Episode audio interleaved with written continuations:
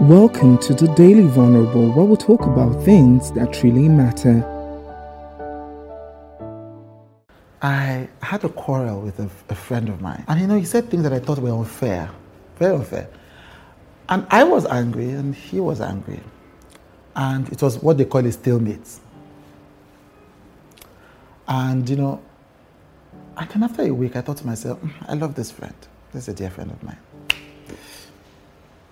He thinks I hurt him. I think he hurts me. If when the time we do this, none of us is going to ever come to the other person. So I went and said to him, I first said to him, I'm sorry. And I said, look, I'm coming over to yours. We're going to, rec- we're going to talk through this. We're going to make this right. And there was a part of me that was saying to myself, Chude, but you didn't do anything wrong. This person did wrong to you and he has not apologized to you. Why are you the one apologizing? And I remember that every time I've had a conflict with this particular friend, I have always been the one to apologize. Always. And then I asked myself why. And I said to myself, it's because that's the kind of person I want to be. You know, on a monthly basis, I track myself. People often see me and they say, oh, you're so humble, you're so humble. And one of the mistakes with humility is that you can become proud of humility, that you now become proud. Yeah. But every month I assess myself. I say, Chude, how did you do things with humility this month? And I score myself. Did you do things with humility this month?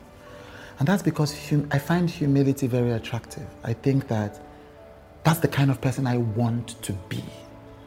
That's the kind of person I want to be.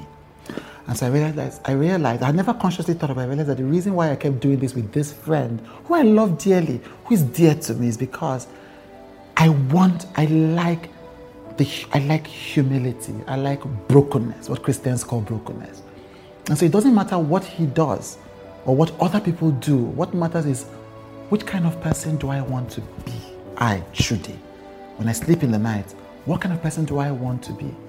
And no matter what other people do, I try my best to stay true to who I think I want to be.